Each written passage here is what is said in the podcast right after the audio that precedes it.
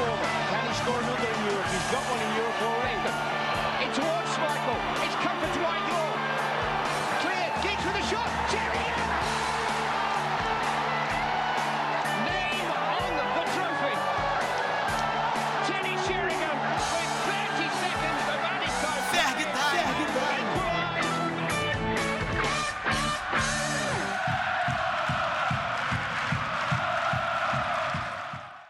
Seja bem-vindo ao Ferg Time, o podcast do Red Army Brasil. Estamos aqui para falar sobre o clássico contra o Liverpool.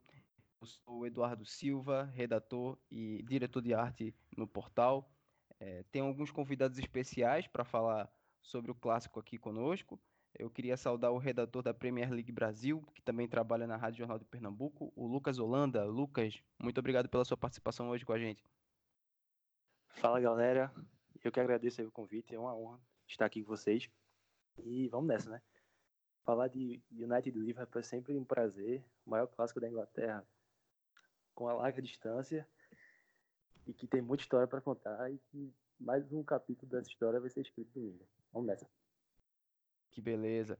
Saudar também o Vinícius Fernandes, que é jornalista e trabalha nos canais ESPN e também no Future, que está aqui para falar sobre o clássico conosco. Muito obrigado por, aceitar nosso convite também, Vinícius.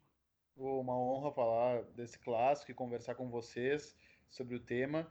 Uh, o Alex Ferguson, né, o, Ferg, né, que dá nome ao podcast que, que eu estou participando hoje, costumava dizer que uh, clássico mesmo na Inglaterra, o rival mesmo do United era o Liverpool, né, os outros eram, eram só grandes jogos, tinha o jogo contra o City que era um derby, mas clássico mesmo, rival, ele considerava o Liverpool. Então vamos fazer honras a Alex Ferguson, vamos falar desse jogo com a dimensão que ele merece. Verdade, é verdade. Um grande clássico, um grande jogo.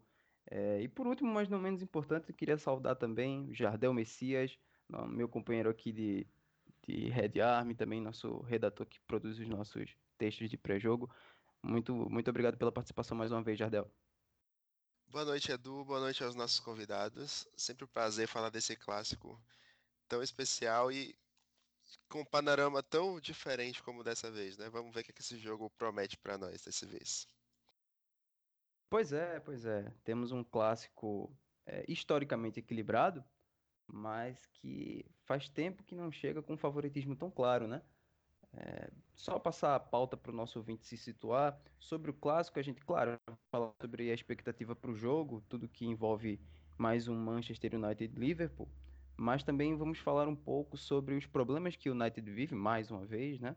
É, e comparar também com a situação do Liverpool. O Liverpool é um clube que anos atrás, num passado não muito distante, também teve problemas de gestão, conseguiu superar isso, se reorganizou e hoje tem aí uma bela equipe, um time que produz um bom futebol, tem colhido os frutos desse trabalho e a gente queria nesse episódio comparar as situações dos dois clubes e saber o que dá para aprender com cada uma delas. Também aproveitar aqui a, a presença de né, torcedores do Manchester United e torcedores do Liverpool também, para saber como cada um começou a- essa paixão à distância, né? E como é a relação de cada um aqui com os clubes. Eu vou traçar um panorama aqui nesse primeiro tópico, que é falar sobre o jogo, um panorama meio geral, sobre as estatísticas do clássico, né? É um confronto equilibrado, o Manchester tem 88 vitórias no total, com 66 empates e 76 derrotas. É Depois da aposentadoria do Ferguson, o equilíbrio se mantém, né? assim, seis vitórias do Manchester, cinco empates e quatro derrotas.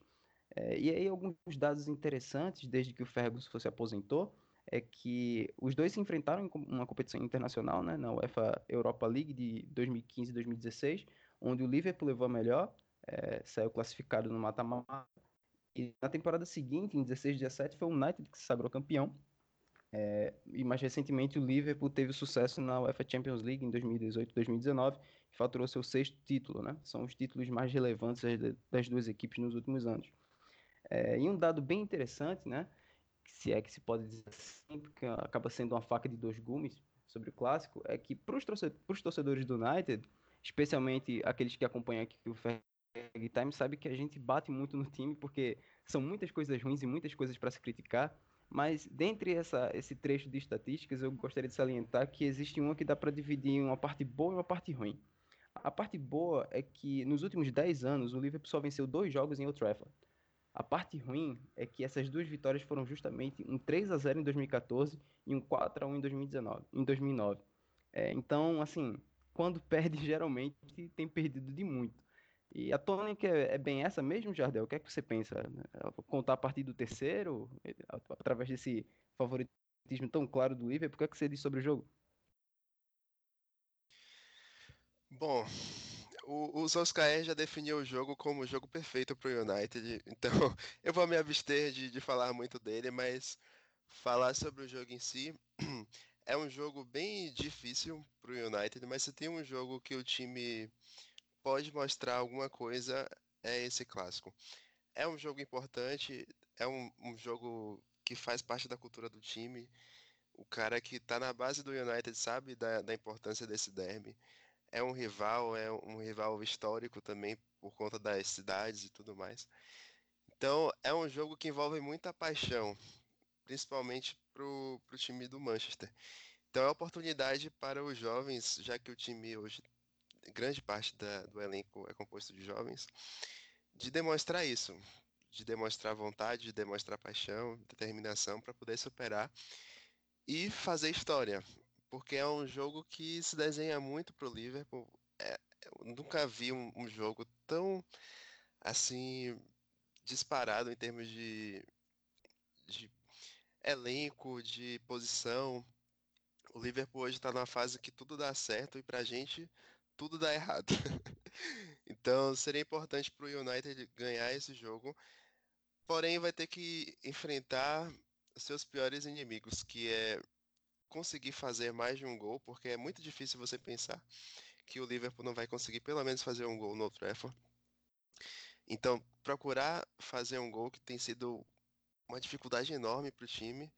Então, fazer mais de um gol é algo que o time só conseguiu contra o Chelsea no Old Trafford também. Então, é uma hora do time, quem sabe, arranjar alguma, algum embalo para o resto da temporada é um jogo que pode significar muito ou então pode derrubar de vez o time, né? Já não vem de boa fase, já vem com uma série de lesões que comprometem o trabalho do Soscaé, mas que de forma geral demonstram a falha do elenco que o United construiu para essa temporada.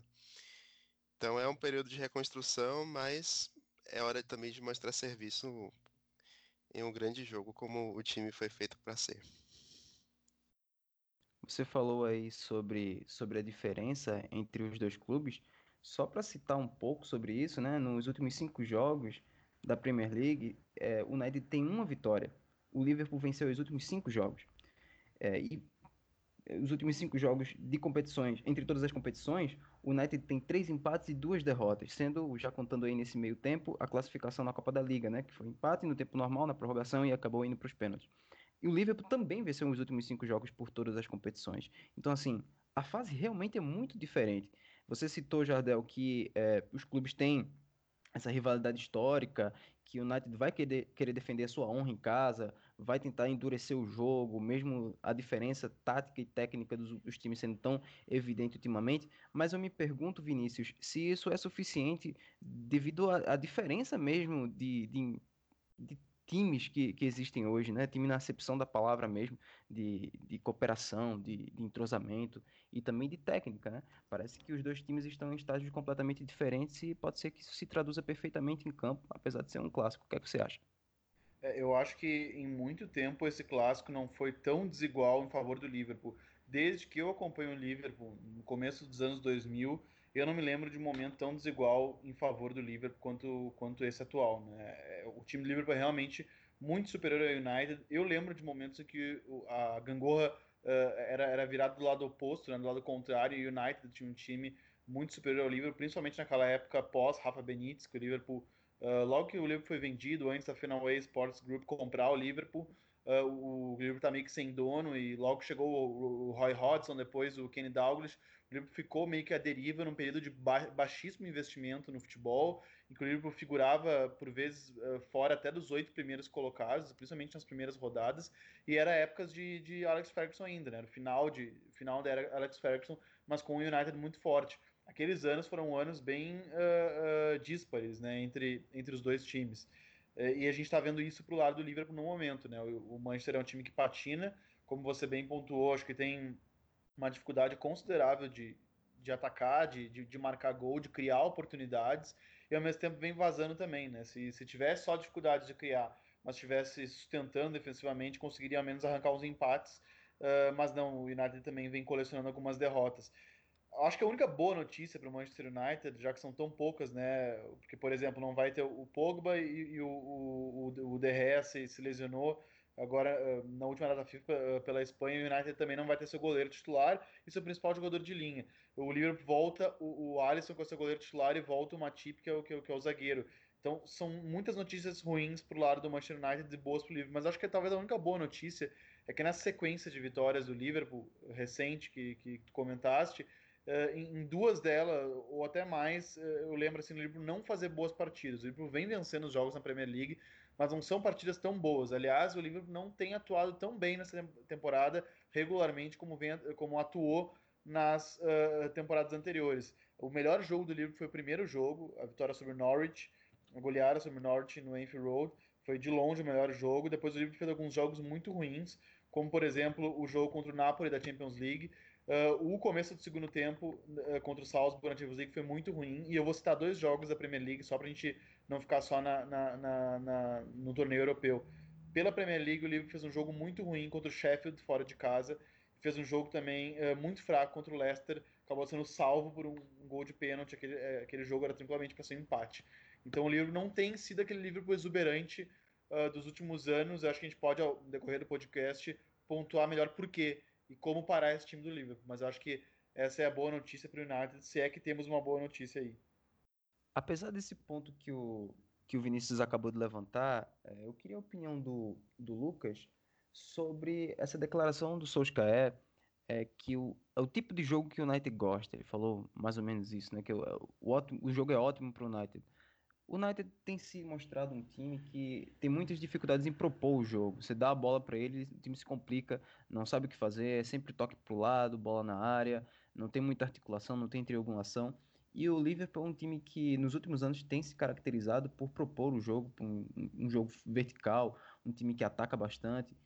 E isso pode proporcionar ao United um jogo que tem sido é, eficaz e, e, marca mesmo desse, desse, dessa equipe do Solskjaer, que é, é o contra-ataque, né? O, o, o, jogo reativo que, que as pessoas chamam. Eu não sei se você enxerga assim, Lucas, mas talvez esteja aí a esperança de vitória ou de não derrota para o Manchester nesse jogo. O que é que você me diz? Exatamente. É... Se a gente for olhar, desde que Solskjaer assumiu o United, ele sempre teve como principal arma a transição rápida, explorando Rashford, Martial. Só que nesse início de temporada ele não está conseguindo fazer isso. É, e tá perdendo muitos gols. Mas para esse jogo, o Liverpool vai continuar, na minha opinião, com a linha alta, que é uma das novidades dessa temporada. O Liverpool está jogando com a linha muito alta. Vai ter a bola, naturalmente. O Liverpool vai ser o, o Liverpool vai ser o time que vai ter a bola. Acho que isso aí é um fato. E o United fechadinho, tentando explorar mais uma vez Rashford e e o Martial é, uma, é a chance. Na, nas laterais, nas costas do, do Alexander Arnold, que apoia bastante, é uma das principais armas do Liverpool. Pode buscar por ali. Mas, assim, eu particularmente não enxergo outro jeito do United ser competitivo diante do Liverpool. É, até pelo trabalho do Klopp, que está, enfim, há mais de quatro anos. E o trabalho do Solskjaer está bem oscilando, agora está no, tá no decrescente. Eu não acho que ele vai querer mudar o estilo de jogo dele para esse jogo. Acho que ele vai tentar fechar a casinha e vai tentar explorar a velocidade do Martial, do Rashford do Daniel James. Executando bem isso, dá jogo. Dá jogo. Agora precisa ser letal. Porque o United teve muitas chances. O próprio jogo contra o Wolverhampton, por exemplo, teve chance de matar o jogo, não matou, acabou tomando empate.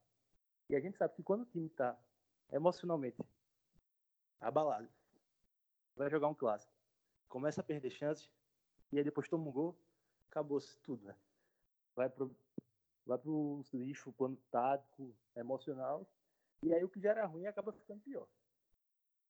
Eu concordo com essa questão do, do emocional, Lucas, e, e acho que a fase do United reforça essa falta de confiança, né? O time é o 12 colocado, é, tem uma campanha assim realmente bem fraca em termos de gols marcados e os desfalques que o Vinícius acabou de citar é, tem um peso maior quando se tem um elenco mais enxuto e não tão qualificado comparado a anos anteriores. E falar de um elenco não tão qualificado no caso do Manchester é complicado porque o elenco nos últimos, nos últimos anos já não tem sido tão qualificado assim. Então é uma perda ainda mais significativa. Então, Vinícius, você citou, é, por exemplo, os desfalques. O United provavelmente não vai ter o, o, o Pogba. O De Gea também acabou se machucando na data FIFA. E assim, a diferença dos clubes já é tão grande e os desfalques pesam tanto. No lado do Liverpool ainda tem o retorno do Alisson, que é para ajudar a, a, desequilibrar ainda mais. Então, mesmo com, com o Liverpool tendo realmente alguns jogos aí, algumas vitórias no, nos últimos jogos, no apagar das luzes ou com desempenho um pouco mais é, fraco em relação ao que vinha demonstrando um, a, até um passado não tão distante assim. Dá para esperar alguma coisa, algum tipo de reação do Manchester United, tendo em vista assim a diferença não só nos nomes, mas também no desempenho? O que, é que, você, o que, é que você acha? Ah, eu, eu, acho que o, clássico ele, ele, tem um componente de equilíbrio naturalmente. E, e todos esses jogos costumam ser assim. Uh, a, a, na grande maioria das vezes, assim, eu, eu, sei porque eu sou de Porto Alegre, eu vim numa terra que valoriza muito o clássico, né? Uh, o clássico Grenal ele é um clássico muito valorizado e, e há uma frase, há um, um velho, um velho ditado em Porto Alegre que se diz que clássico pode arrumar e desarrumar a casa. Aquela casa que está arrumada pode se desarrumar e a que está desarrumada pode se arrumar com o clássico. E, e, e os clássicos eles, eles costumam uh, uh, equiparar uh, equipes de qualidades técnicas dist, distintas, né? Isso é muito comum, muito pelo fato de que o componente emocional está em jogo, né? E, e eu, eu, acho que eu, eu, vejo esse clássico dessa forma também. acho que o, o, jogo não vai ser tão ele pode acabar sendo disparelho no decorrer dele quando o juiz apitar, mas eu acho que, que, que, logo no começo assim a tendência é não ser um clássico tão disparelho assim porque eu acho que essa, essa questão emocional, esse, esse, grau de tensão, essa atmosfera que vai estar cercando o Old Trafford, acho que ela acaba equiparando as coisas. E, e assim, uh, uh, a minha maneira de vencer o Liverpool, me parece, que os adversários têm explorado bastante, é retirar a profundidade do Liverpool, né? Que, uh, quando, eu, quando eu falo em retirar a profundidade, é marcar em linhas um pouco mais baixas o Liverpool, para não permitir que, que Mané e Salah tenham as costas dos zagueiros para jogar porque eles são jogadores que uh, constantemente procuram fazer as diagonais ali, né, o chamado facão, uh, uh, correr nas costas dos zagueiros, naquele espaço entre o zagueiro e o lateral, né? Eles exploram muito bem aquilo, eles são mestres, tanto que eles têm mais gols que o próprio centroavante, que é o Roberto Firmino, o, o time do Liverpool se organiza assim, e, e então a melhor coisa para o Liverpool sempre é jogar contra adversários que de alguma maneira uh, acabam. E o Liverpool, muitas vezes, as, as goleadas do Liverpool se desenham assim: ele, ele faz o, o, gol muito cedo, os adversários são obrigados a sair para o jogo, e ao saírem para o jogo, acabam tomando muitos, muitos gols. Então, acho que um segredo para o United, de repente, nesse jogo, vai ser conseguir segurar o Liverpool, pelo menos nos primeiros minutos, e, e equilibrar a partida. Assim, acho, que, acho que passa por aí. Tendo visto esse comentário, Jardel, você acha que é para agradecer o fato de jogar em Old Trafford, então? Talvez um, um jogo em Enfield fosse fatal para a confiança do, do, do, Manchester, já que o Liverpool provavelmente iria começar bem em cima. O que, é que você me diz? São duas vitórias do, do Liverpool nos últimos 10 anos. Então, com certeza é algo que dá um, um, uma esperança maior para o torcedor, né?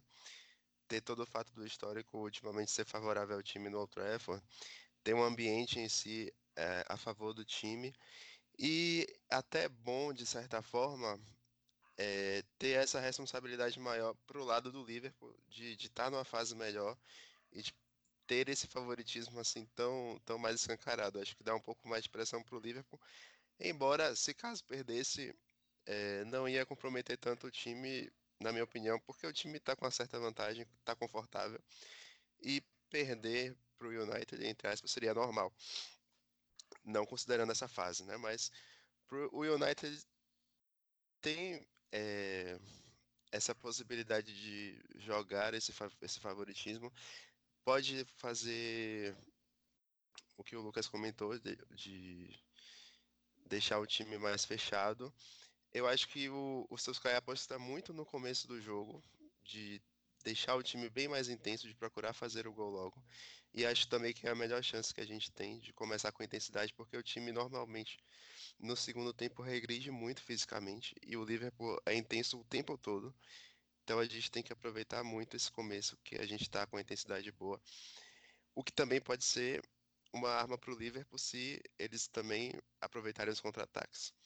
Então é, é um jogo muito difícil para o United. E o psicológico também vai, vai interferir bastante.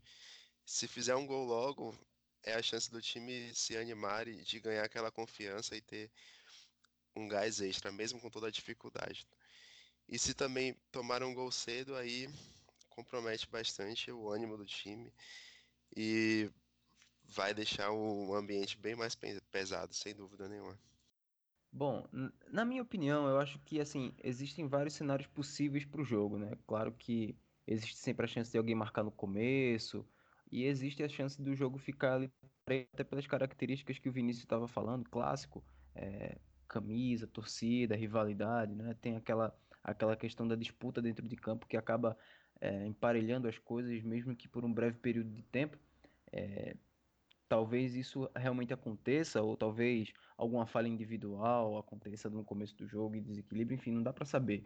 Mas eu vejo que, em, em, termos gerais, caso não aconteça nada muito diferente no começo do jogo, eu vejo o United pobre em termos táticos para tentar vencer alguma variação proposta pela equipe do Klopp.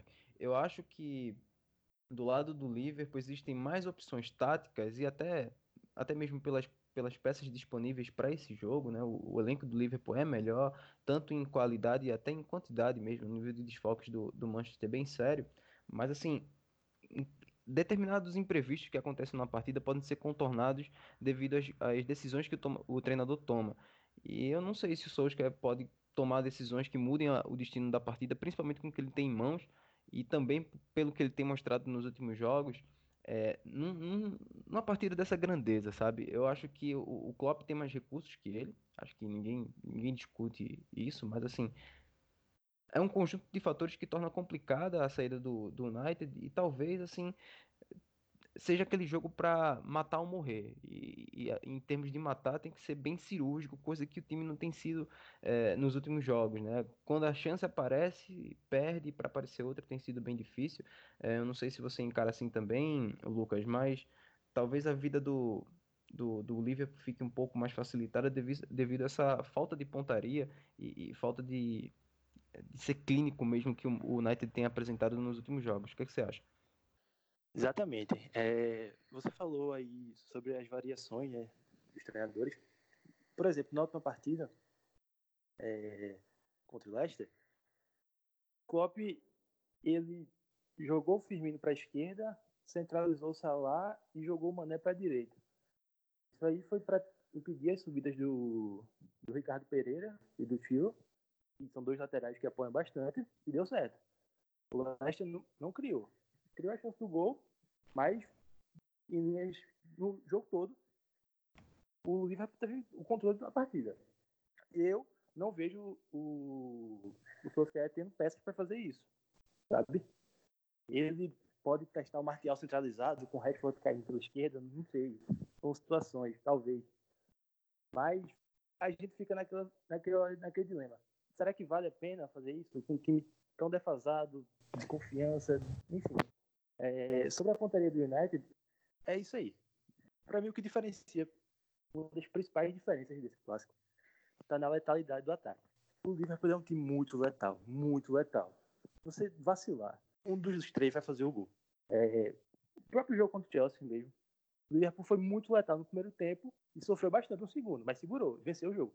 Eu não enxergo nem de longe. Domingo pode mudar isso tudo e aqui a gente tá conversando bobagem. Mas é, hoje o cenário, eu não vejo o United com 50% dessa letalidade que o Liverpool tem. Repito, pode mudar, pode, o Rashford já fez gol em clássico, enfim, Martial também, mas hoje eu não vejo o United sendo um time letal e aproveitando a chance que tem, não. Pois é, além disso, é, eu vejo que o, o Solskjaer se complica em questões que deveriam ser simples de se resolver principalmente quando você tem poucas peças e talvez inventar demais possa acabar atrapalhando, o que já não está lá muito bom. É, eu cito como exemplo o fato dele jogar com Mason Greenwood, o, o menino da base, né, que tem, tem tanto potencial. Ele tem jogado várias vezes na ponta, sendo que tem se destacado muito na base jogando de 9, né, de centroavante mesmo. É, colocando o, o Tuanzeb na lateral, por exemplo, que teve duas falhas ali em, em dois jogos em sequência é, que resultaram em gols por pura inexperiência na posição. Então, assim, são decisões de campo que não fazem muito sentido e não deveriam ser feitas com tão poucas opções e com é, improvisações que muitas vezes nem se fazem tão necessárias assim, porque há um, um jogador é, é, disponível para a posição em questão. Então, assim, são, são decisões que atrapalham mais do que ajuda um time que já tem muitos problemas e muitas dificuldades no, de, no decorrer da partida. É, se esse tipo de falha for, for cometida contra, contra o, o, o Liverpool, é, Vinícius, eu acredito que é, é, entregar o jogo. Por exemplo, esse tipo de, de falha, como aconteceu com o Tuanzeb, eu não acho que ele vai, vai começar com o Tuanzeb no, no jogo, não, se o Wambisaka estiver disponível, claro, mas a falha que o, o passe errado do, do Tuanzeb gerou para o gol de empate do Arsenal no, no clássico em Old Trafford foi fatal. E, e, esse tipo de, de erro na saída de bola, num time que, como já foi falado aqui, gosta muito de usar as costas do zagueiro pra, dos zagueiros para jogar, pode realmente entregar o, o jogo de bandeja, porque começar com a vantagem, tendo uma fase melhor, um momento melhor, e um rival com a falta de confiança em uma fase tão prejudicada quando vem sendo o United dos últimos tempos, pode influenciar eh, definitivamente a partida. Não sei se você encara dessa maneira. Com certeza. E, e, e o lance de, de, de, sair curto, de errar passe, é, é um agravante maior ainda contra o Liverpool, porque o Liverpool é um time que no meio campo ele marca por encaixes, né? Encaixes individuais bastante agressivos, ele encurta muito as linhas de marcação. Então o que acontece quando se o United uh, for usar um tripé Uh, provavelmente uh, os jogadores vão estar, tá, uh, tá bem encaixados. O Klopp ele costuma optar por meio-campistas de mais resistência física e que talvez não sejam caras tão condutores de bola ou artilheiros como, por exemplo, o United que usa no seu tripé Davi Silva e, e De Bruyne, às vezes o Bernardo Silva. Não, o Liverpool e o Klopp é, é o jeito do Liverpool jogar. O Liverpool gosta de caras marcadores que recuperem rápido a bola e acelerem nas transições. Então o, o, United tem, tem, tem mais agravante, né? Se o, se o Tuanzebe ou outro zagueiro, ou, ou mesmo o Ambisaka na lateral for uh, uh, iniciar uma jogada por dentro, por exemplo, talvez não seja exatamente um bom caminho. Uh, por isso que, e aí eu acho que faz muita falta, por exemplo, o Lukaku, embora eu, eu saiba que tem muitos do United que, que fica na bronca com ele, ele foi fundamental em, em clássicos do Manchester United, quando o Manchester United era inferior ao Liverpool nos últimos anos, né? Teve um clássico que o, acho que foi o último clássico que o United venceu o Liverpool, foi uma vitória no Old Trafford, se não me engano, por 2 a 1 ou 2 a 0 que era o José Mourinho, treinador ainda. E um ou dois gols do United saem assim, ó, um tiro de meta do, do De Gea, o Lukaku escora e o, acho que o Rashford vai lá e pega a segunda bola. Então talvez ser um pouco mais pragmático num jogo como, uh, como esse contra um Liverpool que marca tão fortemente a saída curta por dentro, fosse uma alternativa melhor. Só que o United ele, ele se compadece muito, né, da falta dessas figuras mais experientes no ataque, porque ele acabou negociando o Alex Sanches e o, e o Romelu Lukaku.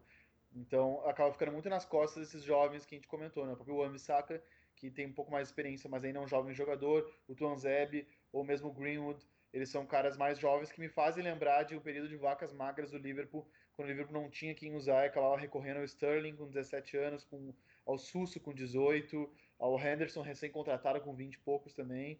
É um período de transição que um clube tem que viver, lamber as feridas e olhar para frente mesmo. Aproveitando esse gancho sobre, sobre algumas saídas e essa questão do Lukaku, do, do Alexis Sanches, é, é interessante porque assim são, é um reflexo de, de toda uma gestão, né? O, o Lukaku, o Alexis não renderam por uma. Assim, no, no caso do Lukaku, eu acredito que ele não deveria ter sido dispensado, mas o Alexis é claramente um, uma decepção por tudo que foi investido e são o tipo de situação que reflete um, um processo de gestão problemático, um, uma cadeia que vem desde a presidência, né, a aquisição do clube, uma série de processos que tem, tem tornado as coisas dentro de campo tão questionáveis. É, e aproveitando aqui a, a presença de, de duas pessoas que, que vivem o Liverpool, que produzem conteúdo sobre o Liverpool, eu queria começar essa segunda parte do, da nossa conversa aqui, comparando um pouco a situação que o United vive hoje, né? A situação que, é, claro, tem tanta, tanta controvérsia aí pela atuação do, do Ed Wood, a, a contratação ou não, né, de um diretor de futebol, as escolhas para os nomes para reforçar a equipe, a própria nomeação e do outro lado, o Liverpool, que também teve seus problemas anos atrás, mas tem se reerguido. É, no caso do United, tem uma série de problemas desde 2005, né? Várias polêmicas é, desde a aquisição dos, do, dos Glazers. Mas o, o, Liverpool também teve alguns, alguns percalços no meio do caminho, mas parece ter, ter lidado bem com eles. Do lado do, do United, a gente já conhece um pouco a história. E eu queria que você contasse um pouco, Vinícius, é, sobre essa, essas dificuldades e esse processo de reinvenção do Liverpool nos últimos anos e o que é que o United pode aprender com isso. Cara, o, Liverpool ele passou por um momento de, de transição, mas que eu acho que é muito importante que o Liverpool, quando foi comprado pela Fenway Sports Group, uh, ele, ele, a Fenway, que também é proprietária do, do Boston Red Sox, é uma empresa que reinveste em futebol, né? Ela compra ou era acionista majoritária de seus clubes, ela investe em futebol, ou seja, ela precisa lucrar uh, com isso. E, e, ela não é, não, não é uma, uma, figura uh, ou mesmo uma empresa fantasma, um aventureiro, não. Uma empresa que tem como atividade fim investir no futebol. Então, se investe muito em inteligência. E a Fenway, assim que chegou no Liverpool, uh, estipulou e disse que gostaria muito que o Liverpool mudasse o seu DNA futebolístico, praticasse um outro tipo de futebol e aí ela começou a investir a partir disso, a partir desse mindset que ela mesma criou. E é isso que eu, por exemplo, não vejo no Manchester United. Eu vejo o Manchester United uh, a, a, deriva e sem uh, um, um, norte claro da onde ele quer ir, porque a gente precisa saber para onde a gente quer ir para saber uh, quais tripulantes a gente vai chamar para esse, esse barco, né? Para embarcar nessa aventura com a gente. E o Liverpool me parecia que tinha muito claro isso, mesmo quando não tinha investimentos. E, e, como eu citei esse time, por exemplo, que é o primeiro time do Brandon Rodgers, esses dias, esses dias eu recuperei o time, até coloquei no meu Twitter. Uh, o primeiro time do Brandon Rodgers era, era um time realmente muito modesto do Liverpool, que tinha alguns remanescentes da era Benítez, como o Aguer, como o Carragher já em fim de carreira, como o Jared, e daí alguns caras que o, que o, uh, que o Brandon Rodgers chamou, como o Joey Allen. Uh, na temporada anterior chegou o Henderson, e daí ele acabou dando e investindo muito no, no, no Susso numa ponta, no Sterling na outra, e o Borini começou jogando aquele jogo. Esse era o trio de ataque do Liverpool. E, e, era um time que ficou, se não me engano, quatro ou cinco rodadas perdendo. É o pior, é o pior início de temporada da história do Liverpool, foi esse começo do Brandon Rodgers.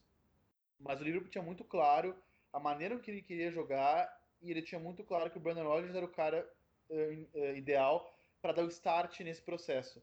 E, e, e ele acabou uh, aceitando esses, esse princípio de austeridade econômica, de mercados mais enxutos, para aí sim colher no futuro. E esse também não foi um caminho só ascendente, ele passou por vários percalços, como dentre eles a própria a demissão do próprio Brandon Rodgers, né, e o investimento em jogadores que acabaram não dando certo, como por exemplo o Mario Balotelli, o, o Markovic, a gente pode citar vários caras que, que, que acabaram não, não dando certo, mas o Liverpool tinha uma ideia, tinha um norte muito claro, que é da onde ele queria ir e como ele queria jogar. E é isso que eu acho que falta muito para o Manchester United.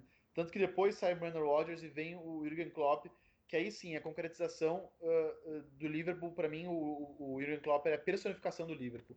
Do Liverpool como um clube do povo, do Liverpool como um time de cidade portuária, de uma torcida historicamente vibrante, uh, que gosta de ver o time jogando com pegada, mas que precisava reciclar o seu futebol. Então parece que ele trouxe um pouco daquela pegada histórica do Liverpool, mas aplicando conceitos modernos e ofensivos. O, a, a, comitiva norte-americana que comprou o Liverpool queria ver o Liverpool jogando de uma maneira ofensiva, propondo o jogo sendo protagonista da sua própria história. Eu acho que o Jurgen Klopp ele foi o cara perfeito para comandar esse processo, mas até o Jurgen Klopp chegar, o Liverpool se preparou para a chegada dele. Isso eu acho muito importante, é um processo que ainda não vi o Manchester United dar um start nele. Eu acho esse tipo de análise muito importante de ser feita e eu vejo algumas semelhanças no que você falou, por exemplo, com o processo de, de mudança que aconteceu no Manchester City. O, o City é um clube que é, sofreu uma mudança nos últimos 10 anos, mas sempre tendo em mente é, onde queria chegar e que tipo de produto ele queria é, ter no final do, da cadeia de, de, de, processos dele, né? No caso, um futebol envolvente, um futebol ofensivo, que resultou agora nos últimos anos na, na contratação do, do Pep Guardiola. E assim, é, o, o, Henrique Soriano vai falar um pouco sobre isso no, no seu livro, que é o A Bola Não Entra Por Acaso, né? Que é um livro sensacional. Recomendo ao ouvinte dar, dar uma conferida sobre a gestão mesmo do futebol, saber onde você quer chegar, que meios você vai utilizar para isso e investir pesado, né? O, no caso do, do City, foi investido mais de um bilhão de libras desde que, que o clube foi, foi adquirido. É, e o, United tem sido justamente o contrário, né? O United tem sido drenado, é, tem mais, mais de um bilhão de libras drenado do clube desde, desde a aquisição do, do Malcolm Glazer lá em 2005. E esse tipo de característica que você citou no, no Liverpool foi algo que realmente nunca foi demonstrado em nenhum momento desde a aquisição do, do pelos Glazers do, do Manchester United. Foi um, um, processo que começou lentamente, né? A primeira aquisição de ações do, do Manchester pelo, por parte da família Glazer começou em 2003, uma compra pequena de 2,9%, e depois foi crescendo, crescendo. Em 2004 já eram praticamente 30%. Foi feita uma primeira proposta para aquisição do clube, que foi negada. Muitas preocupações com a origem desse dinheiro, né? se seria um dinheiro emprestado, se iria gerar uma dívida, como foi gerada anos depois. E, assim, não dá para explicar todo o processo, porque é, um, é, uma história bem comprida e a gente pretende fazer um episódio só para contar essa história futuramente aqui no Ferg Time. Mas, para finalizar. Uh, só, pontuando que, uh, só pontuando que uma coisa que eu acho importante é que o Manchester United tinha nessa identidade que eu comentei, essa identidade que o Liverpool buscou, a identidade dele era muito uh, em torno de uma mesma figura, que era o Alex Ferguson. Então, acaba que quando a identidade ela está nas costas de uma pessoa, ela é muito personificada, ela é muito personalizada, quando essa pessoa sai dessa estrutura, desse contexto, ela acaba assim, nem por vontade dela, na verdade, e acredito que no Ferguson é muito isso que aconteceu, mas ela acaba não deixando nada, porque é, fica tudo sobre as costas dela, não, não se cria nada a partir dela, né? A, a, ela não emana nada, não floresce nada a partir daquela liderança. Então a, a liderança é ela em si. Eu acho que isso aconteceu muito com o Alex Ferguson no Manchester United. Ele virou muito a face do, do, do clube mesmo, não é nem, não é nem do, do, time, do clube como um todo. Por todo o tempo que ele passou no, no, à frente do Manchester United, e, e por, pelo quão vitorioso ele foi, ele é o técnico mais vitorioso uh, da história do Manchester United, um dos mais vitoriosos da história do futebol mundial. Ele é realmente um ícone, é uma lenda do futebol. Uh, não à toa ele dá o nome do, ao, ao, podcast. Mas quando sai uma figura como essa, uh, se, se, vê uma, se vê uma grande lacuna. Uma lacuna que o Manchester United não sabe como preencher. Ele não sabe se ele quer ser um time ofensivo, se ele quer ter a bola, se ele quer ser um clube nota, notabilizado por ser um clube mais direto, de futebol mais reativo, uh, como ele vai caminhar? Uh, isso é um grande ponto de interrogação que alguém precisa responder, porque o United é um, um, clube muito grande, com muita torcida e com um grande investimento. Né? Verdade, verdade. Você citou bem a figura do Ferguson. É normal que uma figura que.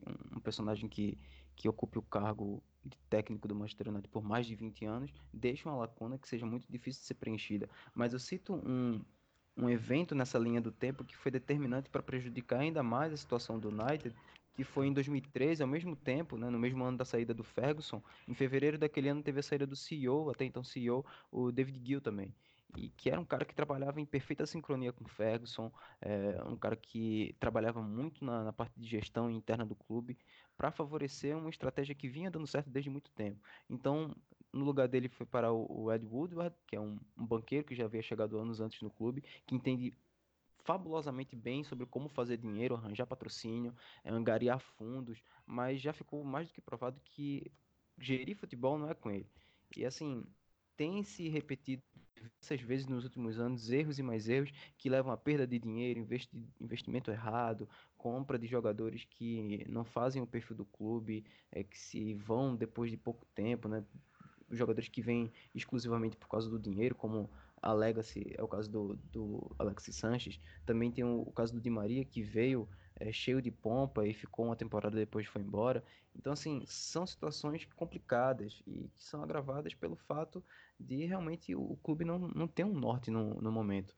É, eu queria a opinião como torcedor do, do Jardel, porque assim, Jardel, a gente sabe que você tem um, uma fonte de lucro tão tão rentável como é o United, é meio difícil de, de imaginar a família Glazer largando esse osso, né? É, só para fechar aquele, aquela explicação que, rapidinho que eu estava dando, é, em 2005, o processo de compra dos, dos Glazers durou dois anos, desde a primeira aquisição em 2003 até a aquisição em 2005, é, resultou em mais ou menos uns 800 milhões de libras esterlinas para adquirir a, as ações do clube. E se você tem um, um, clube que bate recorde de receita todo ano, que tem uma base de fãs e é visto no mundo todo, não faz muito sentido você abdicar disso. No lugar deles, não, não faz muito sentido é, trocar isso por, sei lá, pressão da torcida ou o que seja. Talvez a melhor saída seja realmente se reorganizar com a estrutura atual, ou é, colocar um diretor de futebol e, principalmente, mais do que isso, traçar o caminho que deve ser seguido, né? Que tipo de futebol quer ser jogado, o tipo de jogadores é, que, que deve ser contratado para isso. E eu acredito que o clube faz bem. É, nessa janela ficou mais, mais escancarado isso, mas esse processo que vem sendo realizado nos últimos tempos do, no clube de limpa do plantel, né? No plantel tinha vários nomes questionáveis, tem sido positivo porque realmente era um plantel fraco que precisava ser reformulado. Aí eu tenho alguns ressalvos, como por exemplo a saída do Lukaku, mas em termos gerais o, o, o United realmente precisa de uma limpa no, no elenco. Mas talvez, e aí é minha opinião pessoal, não acho que o Solskjaer seja o cara ideal para tocar essa revolução que o United precisa. Eu não sei se você tem essa mesma impressão sobre gestão e futebol aí que envolve o clube. O que é que você me diz? Eu acredito nisso também, Edu, e os próprios proprietários acabam contaminando o próprio negócio deles, né? Ao não pensar no time mais como a, o que motivou o United ser essa marca que é uma das mais valiosas do mundo, né? O United durante anos foi um time dominante na Inglaterra, um time que conseguiu fãs por todo o mundo, principalmente conseguiu conquistar o mercado asiático, conseguiu expandir suas receitas, conseguiu é, levar esse, esse time a um patamar absurdo. E hoje, é, você citou bem a chegada do, do Ed. Hoje mesmo eu estava vendo uma entrevista sobre a questão envolvendo as transferências do United e ele fez questão de enfatizar que as transferências elas não são feitas por pessoas que não são do futebol. Ou seja, todas as contratações nesse processo foram feitas por indicações de, de treinadores ou então de, de pessoas dentro do clube que eram próximas do futebol. Mas parece que o time não pensa mais o futebol como pensava antes. É sempre uma crise de, de identidade que se reflete no elenco hoje. Como você falou, a gente está num processo de reformulação e hoje é um, um pouco da filosofia do, do Ferguson de ter jogadores da base, ter jogadores jovens. Ainda assim, a gente consegue ainda manter algum a, a, apego a jogadores que não nos servem mais. Que, sinceramente, eu não, não vejo mais sentido ter o Jones no time, por exemplo. A gente tem o Rojo que já vai para mais uma temporada e que mais fica fora do que joga o Lingard, que, meu Deus do céu, como torcedor, sinceramente, não, não sei mais. Então a gente acaba perdendo algumas peças importantes, mas também a reposição é um pouco questionável. E ainda continua mantendo esses jogadores. O Yang também, esqueci de citar. O Yang até hoje, já anos se reciclando. Dá pra citar 99% dos jogadores, Jardel. Dá pra citar 99% Exatamente. Exatamente. Então é, é muito difícil. É, para o próximo treinador também vai ser muito mais complicado. Por exemplo, a gente tem perfis totalmente diferentes em todos esses anos. a gente tá teve um. No próximo? Desculpa interromper, eu... já tá pensando no próximo? eu já tô sonhando com Alegre, já tô vestindo minha bandeira da Itália aqui. Mas, por exemplo, a gente começou com o David Moyes, que era o cara que parecia perfeito para em termos de perfil para assumir o United se mostrou não sendo. É, depois veio o Vangal, que era um perfil mais totalmente diferente em termos de, de, de, de comparação com o, o Moyes, era um jogador, um treinador mais voltado à posse de bola, a um, uma filosofia diferente. Na verdade, ele era o cara da filosofia. Espere e veja, era o que ele simplesmente dizia sempre, né? Depois veio o José Mourinho, que era um cara muito mais pragmático, é um time que tinha bola, mas não sabia, não, tinha seus problemas, não conseguia definir os jogos. Ainda assim conseguiu ser vice-campeão até hoje, não sei como, mas o Mourinho conseguiu isso meio a todos os problemas.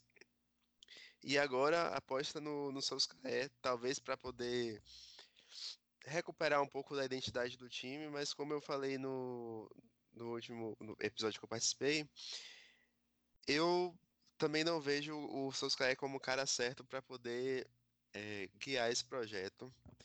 Eu, sinceramente, acho que o United pecou na, na euforia de, de renovar o, o contrato para efetivá-lo.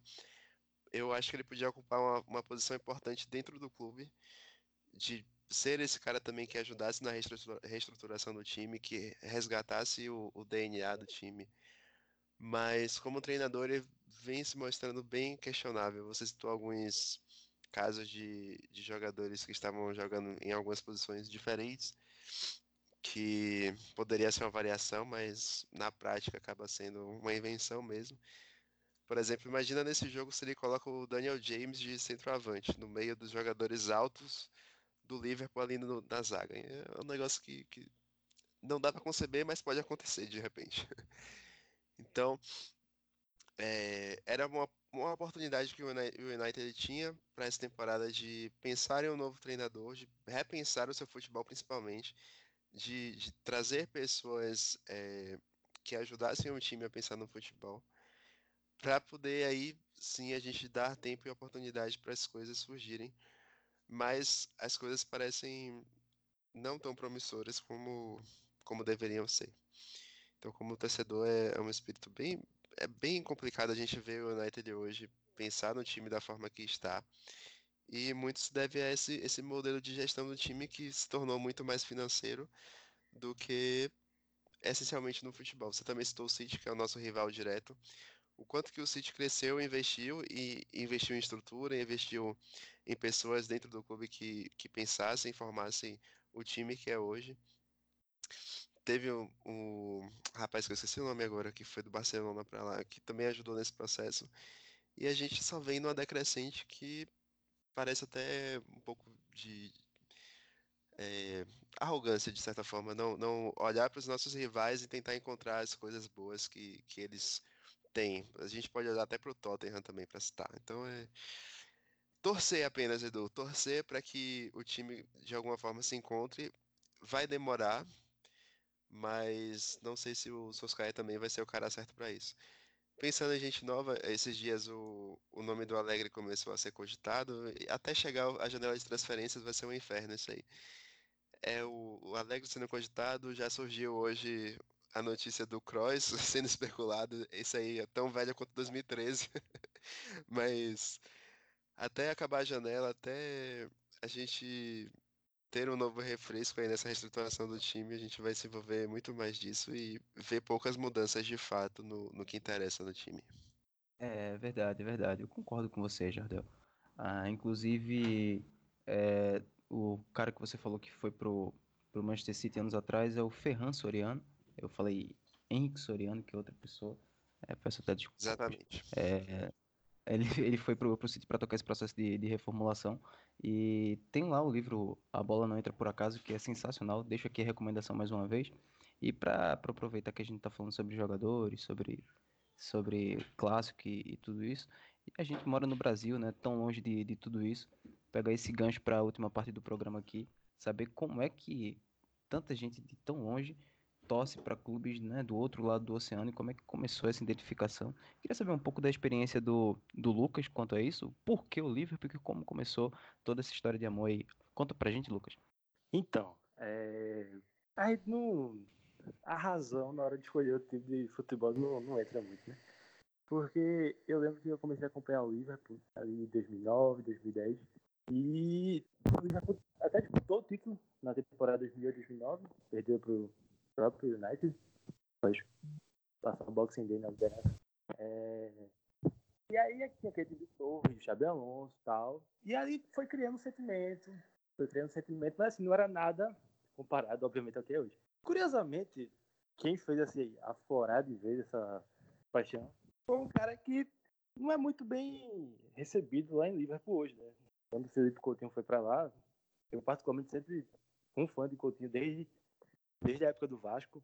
Aí eu comecei a acompanhar ainda mais o clube, porque agora tinha um. Além da, das referências lá que eu tinha. Ele Não. jogou seu amor fora, rapaz. Jogou, jogou amor seu fora. amor fora. Ele pisou e jogou fora, rapaz. Ele destruiu. E até hoje não perdoou, não perdoou. Nem um pedido de desculpas ele deu. E assim, é, e aí eu vi que, pô, acordar 8 horas da manhã pra ver jogo, deixar. Pronto, vou dar um exemplo aqui. É, carnaval desse ano, no, no domingo do carnaval, teve Liverpool e Everton. Eu não, não fui.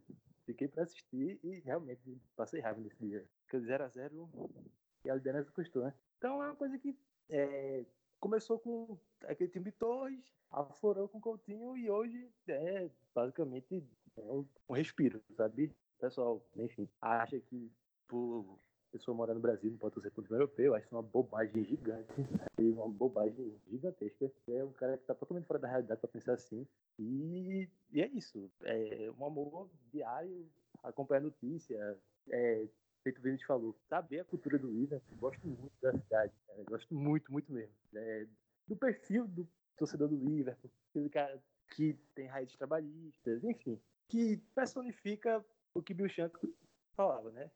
E time, torcida e técnico, quando andam juntos, praticamente imbatível. Pois é, pois é. São muitas experiências mesmo, e o, o, o Vinícius acabou falando que acompanhava o Liverpool desde o começo dos anos 2000. É, fala um pouco pra gente como é que começou tudo isso e uma história aí tão longa, como é que começou o interesse? Então, eu sempre fui um fã, eh, eu, eu era um fã muito declarado e, e muito ferrenho do jogador Michael Owen.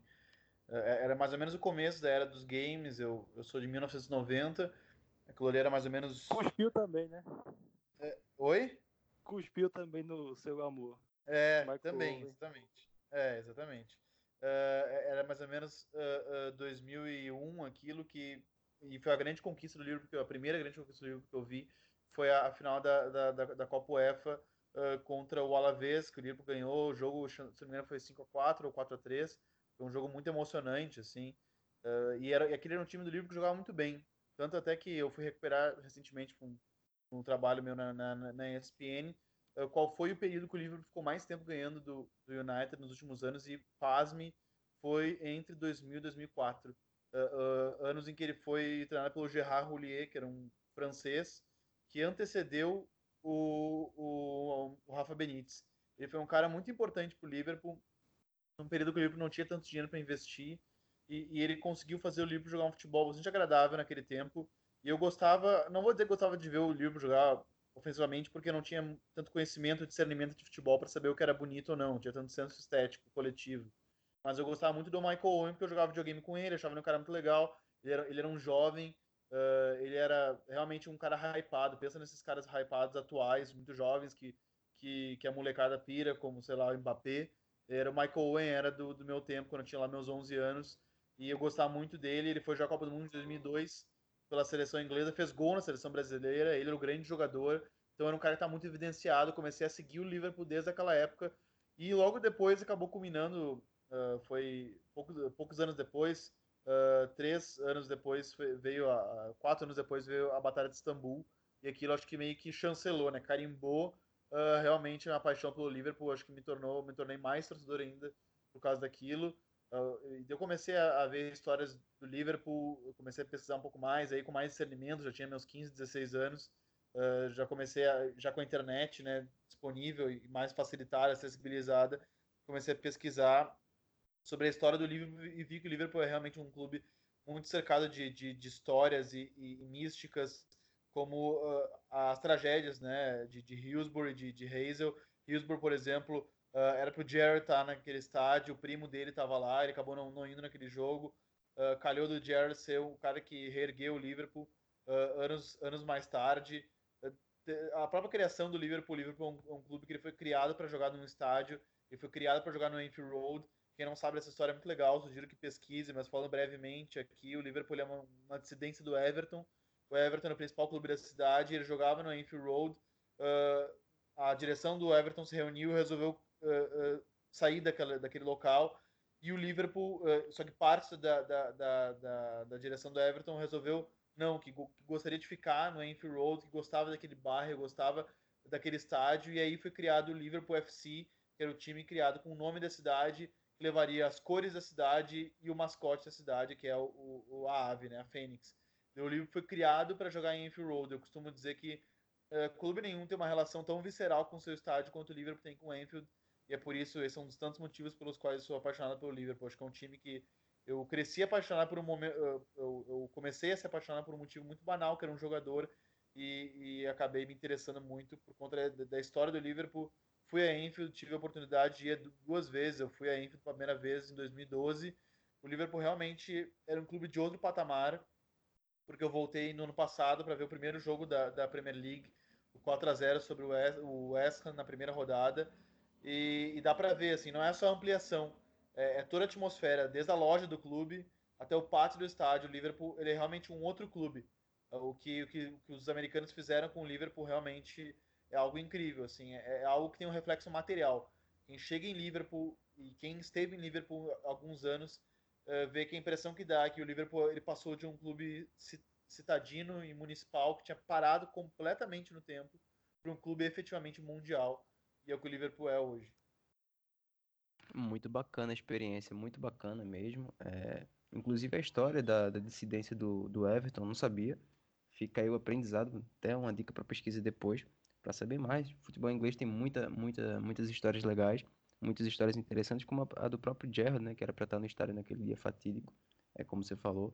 E muito bom saber, muito bom saber a tua experiência, muito bom saber que motivos levaram, né, as razões. É engraçado como a gente sempre tem alguma coisa relacionada aos games, né, ou seja, o Football Manager, ou o próprio PlayStation mesmo com o Win Eleven, que é a versão mais antiga, né? Hoje em dia o, o FIFA tá, tá mais em, em alta mas sempre vê como a gente tem essa, essa identificação pelos caras que a gente jogava no videogame. Então é muito legal isso. É, a tua identificação começou por aí também, Jardel? Teve algum, algum save mirabolante no, no, no FM que te fez ficar maravilhado com o Knight ou o que foi? Conta pra gente. Não, com o FM eu tive outras experiências com outros times que até hoje eu simpatizo, como o Fulham, o Southampton, o Tottenham também, Nottingham Forest. Alguns times eu gosto muito de eventualmente jogar pela história e enfim. Mas o Manchester eu tive uma proximidade também por um jogo, mas não foi o FM que hoje eu tenho tanto afeto. Eu conheci mais o Manchester pelo FIFA. Eu na época não tinha muito acesso a, a não conhecia muito futebol inglês, nem praticamente nada assim de futebol internacional, só basicamente o que dava para ver era o, Barcelona, né? Porque o Ronaldinho tava lá. E aí pelo FIFA eu gostava muito de de jogar com alguns times que tivessem alguns estádios diferentes. Estádio sempre foi uma coisa que me cativou bastante, que me me aproximou de alguns times e, e com o United eu gostava muito do Old Trafford, eu admirava demais a arquitetura, achava algo fantástico, diferente. E passei a observar o time com mais carinho e também a jogar muito com o Paul Scholes, que, meu Deus do céu, que homem, até hoje é um, uma entidade no, no Old Trafford, todo mundo admira o Scholes, até quem não era torcedor do Manchester admira. É um cara que eu ganhei uma admiração tremenda, assim, por por jogar com ele assim por esses meios eletrônicos, mas também começando a assistir o time em si, vendo os jogos do United quando o time estava bem na, na, Premier League, quando o maior rival assim em termos de disputar título era o Liverpool e o Chelsea. É, era bom ver o Scholes jogando, aí já era com o Carrick, já já tinha o Cristiano Ronaldo, o Rooney, essa galera toda. Mas o Scholes para mim sempre foi um jogador que me chamou a atenção, sempre gostei muito de ver ele jogar. E pena que eu comecei a ver tarde, né? Para não apreciar mais do, do, quão bom ele foi. Mas foi basicamente a partir daí. Depois, como a partir daí, eu fui acompanhando mais um time, assistindo. E depois me envolvendo nessas, nessas situações de, de, de escrever para os sites, ou então para alguns blogs sobre o time, foi intensificando ainda mais, né? Hoje Já tem quase, sei lá, 10, quase 10 anos que eu tô participando de coisas relacionadas ao United, seja é, pelo Twitter, ou então seja por sites ou blogs, então é, é algo que acabou ficando depois. E, e só para pontuar, que a gente tá falando muito de games, né?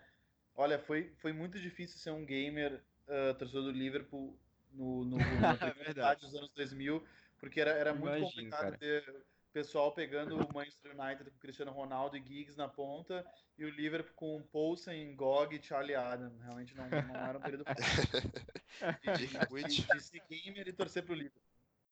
E quando o Ele Liverpool gosta de tinha aquela, aquele meio campo careca com o Shelby e o, o outro cara, Raul Meirelles. Também tinha um, um que parecia com o Shelby, mas era menor. Sim, sim, sim. Eu me fugiu o nome dele agora, também em inglês, jogou na base do Liverpool.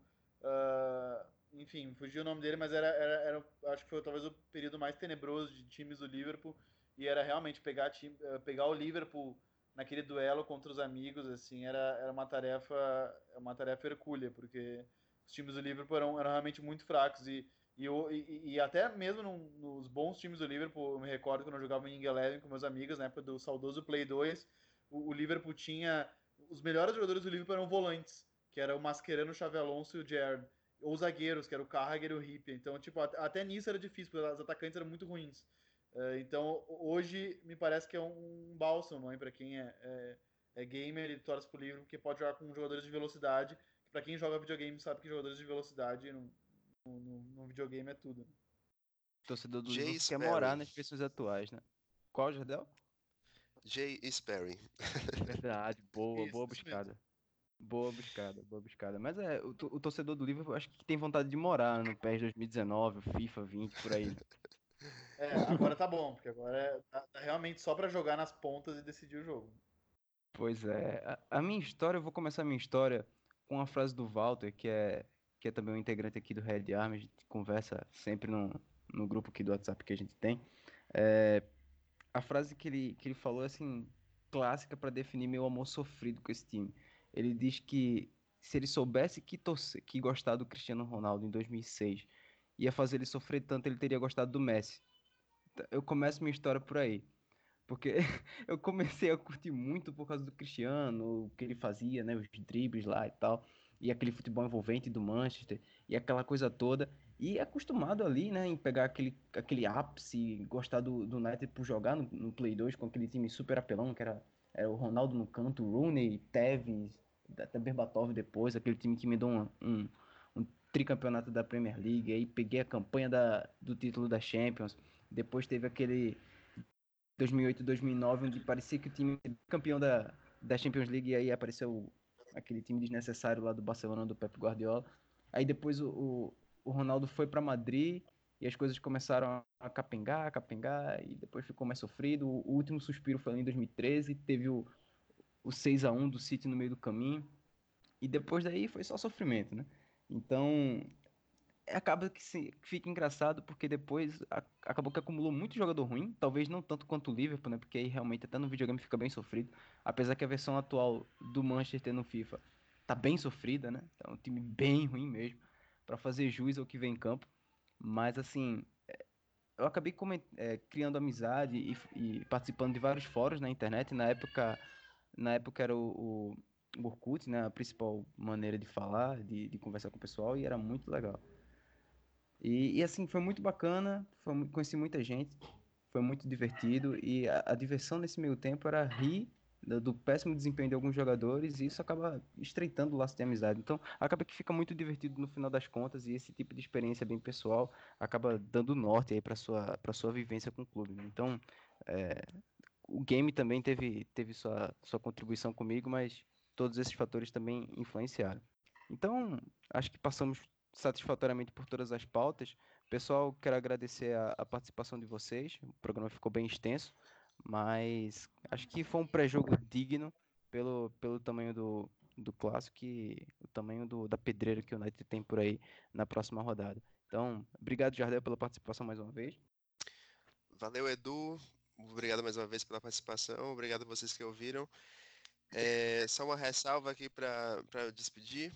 É, se o Shaqiri entrar nesse jogo, podem largar de vez. Se o, e o United estiver ganhando, podem esquecer qualquer chance que o Shaqiri vai acabar com a gente. é isso aí, isso aí. Uh, obrigado também, Vinícius. Valeu mesmo pela participação, pelo diálogo e pelas explicações aí sobre o Liverpool.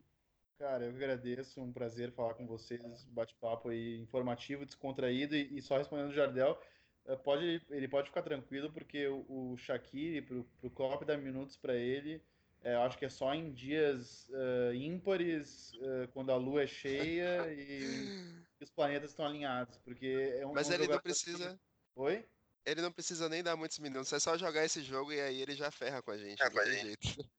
É, o, o Klopp não, não, é, não, não, não gosta, não é, não é muito afeito ao Shaqiri. Não sei exatamente porquê. Uh, nos jogos do livro, uma certeza a gente tem, que o Rigui vai entrar, não interessa em qual posição. Então, uh, talvez seja mais provável que, que tenhamos o Rigui ao Shaqiri, mas brincadeiras à parte, acho que tem tudo para ser um, um, jogo muito legal, porque, embora seja uh, esteja disparelho, a realidade dos clubes seja muito distinta acho que é sempre um jogo bacana. São os dois times mais tradicionais, né? Nos últimos anos a gente viu City crescendo, Chelsea crescendo, o, o Tottenham se remontando, o, o, a decaída do Arsenal, muito marcante, mas uh, a história não se apaga, né? A história não, não é investimento, a história não, não, não agora. Liverpool e United são os maiores times da, da Inglaterra. Eu morei lá e pude evidenciar bem isso. São as duas maiores torcidas da Inglaterra também. E são, são camisas que não é não são petrodólares que quaisquer que derrubam. Então esse, esse clássico tem esse componente que é muito tradição. Agradecer também a, a, participação do, do Lucas. Obrigado, Lucas, por ter participado aqui com a gente. Valeu, galera. Foi satisfação demais. E tranquilizar ainda mais o Jardel, porque estava lendo a matéria do Liverpool Echo. É, segundo a matéria, o Shaqiri não treinou completamente. Então, acho muito difícil até ser relacionado. E uma estatística boazinha para o do United é que de, 20, de 27 jogos no Old Trafford pela Premier League, o United ganhou 16, é, com 6 empates e apenas 5 vitórias do Liverpool. Ia ser 5, um em 2009, um em 2014. Então, sim, bem recente, né?